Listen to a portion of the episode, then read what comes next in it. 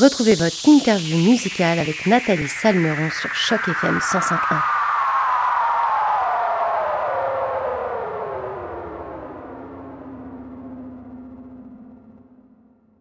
Bonjour à toutes, bonjour à tous et surtout bonjour à toi Zoé Sanders et tout d'abord un grand merci d'avoir accepté notre invitation pour cette interview sur les ondes de Choc FM 105.1. Comment ça va Zoé aujourd'hui? Bonjour, ça va très bien, merci. Et toi Eh ben écoute, moi ça va super. Je suis très très contente de t'avoir avec nous. On va pouvoir parler de ton parcours et surtout de cet album baptisé Femme ou Fantasy. C'est donc le 12 mai dernier, donc c'est vraiment très très très récent que cet album est sorti, avec notamment euh, les titres comme euh, Le sel de la mer, Oui Oui ou encore L'appel du vide. Des titres notamment que les auditeurs de Choc FM 105.1 ont pu découvrir sur nos ondes depuis déjà quelques semaines. Mais Zoé, avant de parler de ta musique, est-ce que tu pourrais te présenter pour les auditeurs de Choc FM 105.1 qui te connaissent peut-être pas encore.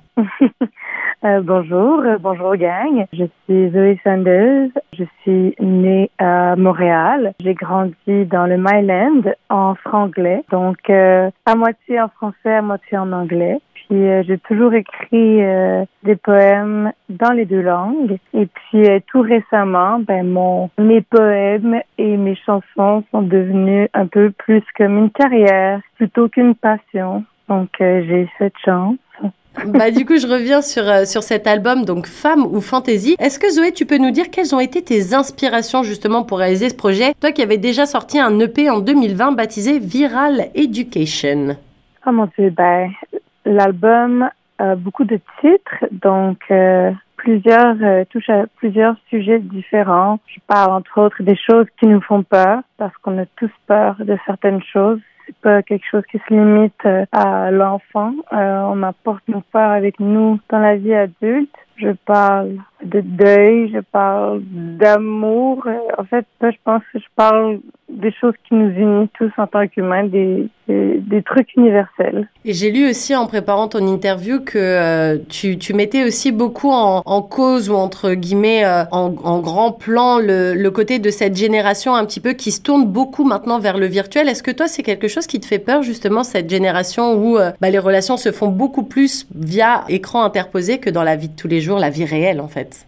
Oui, absolument, parce que je pense qu'on n'a jamais été aussi connectés, mais en même temps, il n'y a jamais eu autant une déconnexion humaine, en fait, euh, même avoir euh, en, en, attente euh, réservation euh, au restaurant ou en attendant quelqu'un. Tout le monde est sur leur portable, sur, sur leur téléphone, sur leur engin, sur la technologie, sur leur machine. Puis personne les tout le monde a les yeux sur un écran, alors puis personne n'a les, les yeux pour regarder autour d'eux qu'est-ce qui se passe. Alors, il y a beaucoup de pertes de connexion, je pense, qui font. Et est-ce que tu euh, penses que ça, ça a été, c'est dû entre guillemets à la génération en tant que telle, ou tu penses peut-être que la pandémie a pas facilité les choses parce que malheureusement pendant cette pandémie qui a duré bien trop longtemps, euh, on n'avait pas grand-chose d'autre à faire que d'être justement euh, sur ces réseaux, de, de, de, vivre entre guillemets via des, des écrans interposés. Est-ce que tu penses justement que la pandémie a peut-être pu peser son poids dans la balance à ce niveau-là?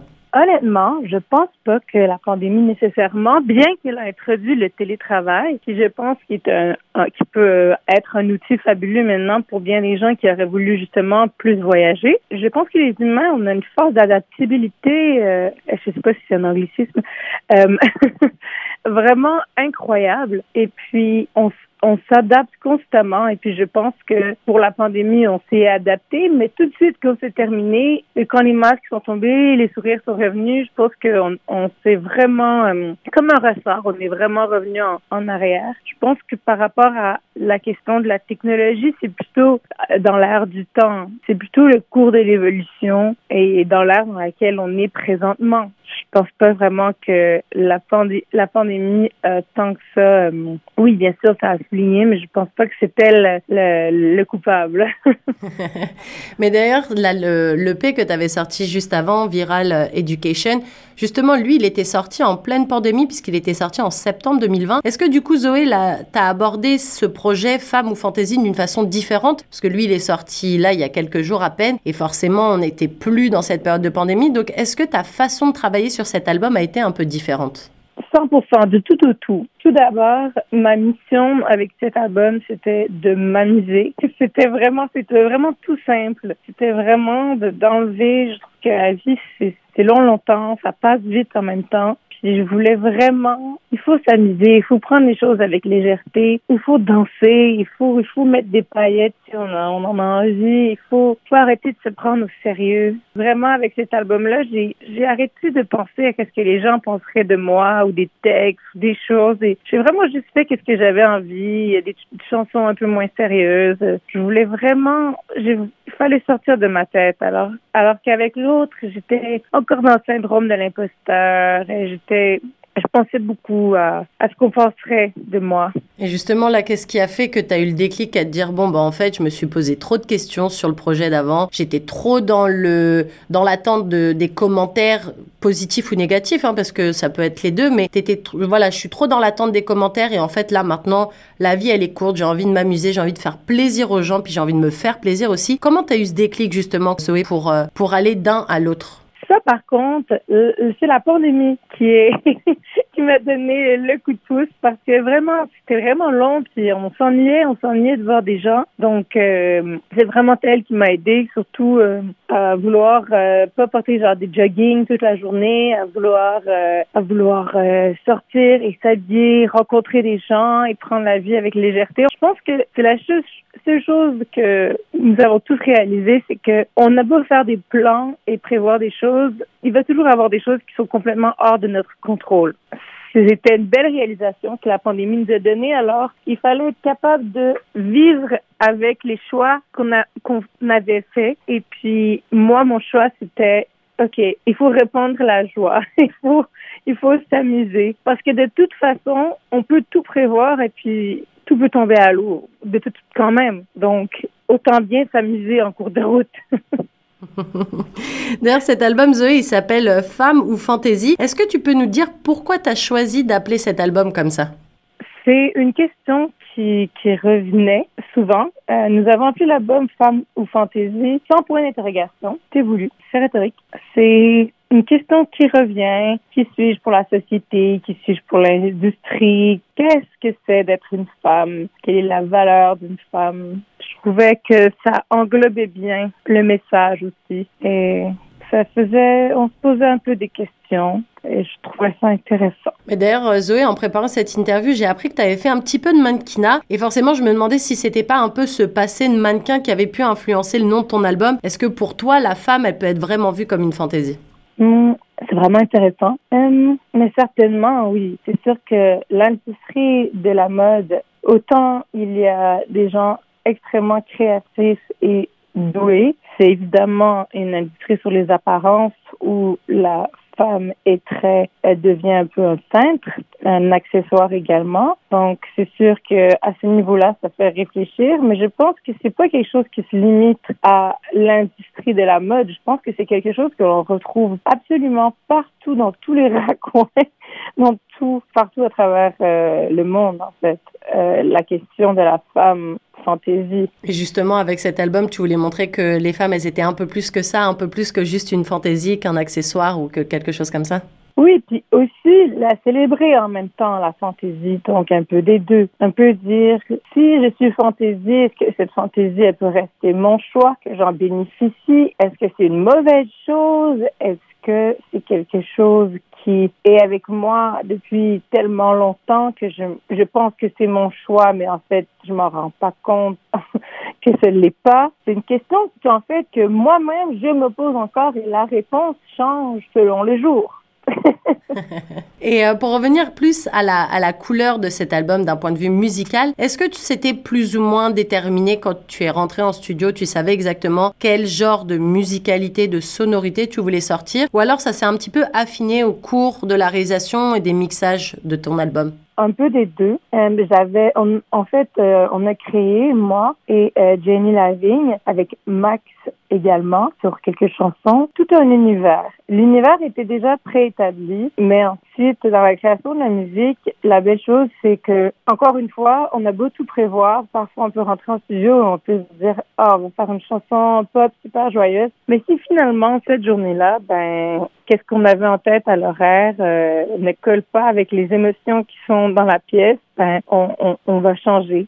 Euh, donc, euh, donc oui, j'avais, donc oui et non. Oui, j'avais un univers sonore qui existait, mais je rentrais pas nécessairement en studio avec une idée précise parce que je trouve que c'est un peu se tirer dans le pied parfois. Et de manière générale, quel est le meilleur souvenir que tu gardes de la réalisation de tout ce projet?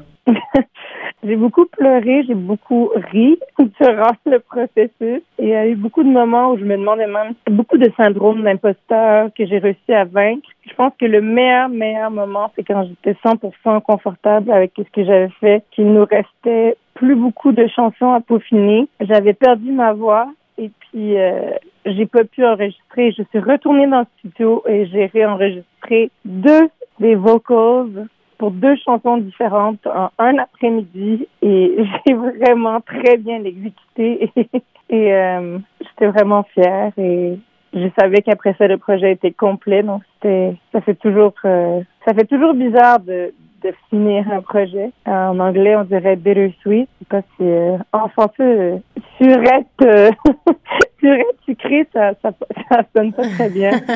Je sais pas c'est quoi l'équivalent euh, francophone, mais... De rester un petit peu peut-être euh, sur, euh, sur une note douce amère. Exactement. C'est la douceur et la satisfaction d'avoir fini quelque chose, mais ensuite le vide que, que ça crée.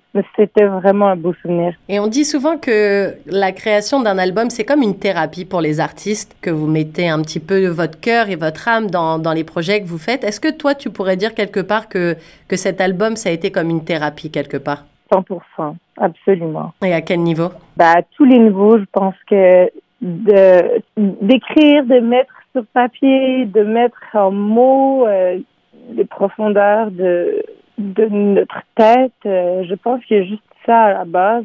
D'ailleurs, euh, quelqu'un m'avait conseillé longtemps d'avoir un journal et puis euh, moi je suis un peu trop TDAH, j'ai jamais réussi à garder un vrai journal avec euh, la date, euh, mardi 23 mai, gna gna gna. Ça a toujours fait mardi 23 mai 2014 euh, et ensuite on sautait, on sautait quelques années. Salut journal, c'est moi. Je viens de te retrouver.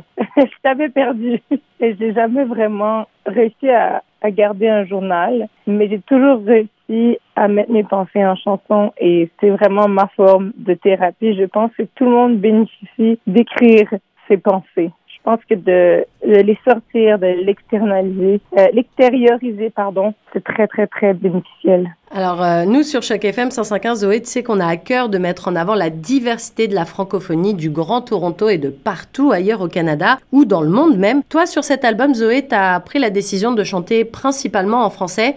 Pourtant, sur le, P euh, euh, précédent, Viral Education, c'était principalement de l'anglais. Du coup, je me demandais pourquoi avoir choisi de franchir ce cap, de décider de faire un projet uniquement francophone et aussi en, dans quelle langue en soi tu te sens le plus à l'aise? Parce que toi, tu es totalement bilingue, père anglophone et mère francophone, c'est ça? Oui, exactement.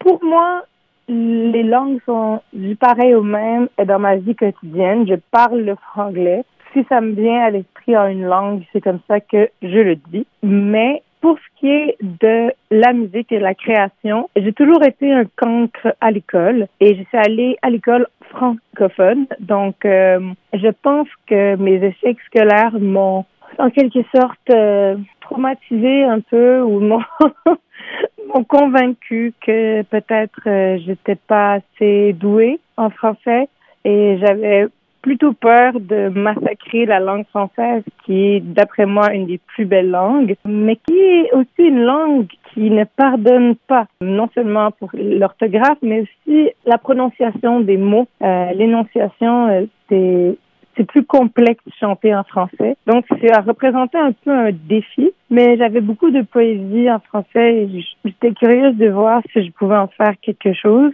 Donc, je pense que qu'est-ce qui a créé le changement, c'est simplement de passer par-dessus la peur de ne pas être assez bien, de ne pas rendre euh, justice ou à la langue française.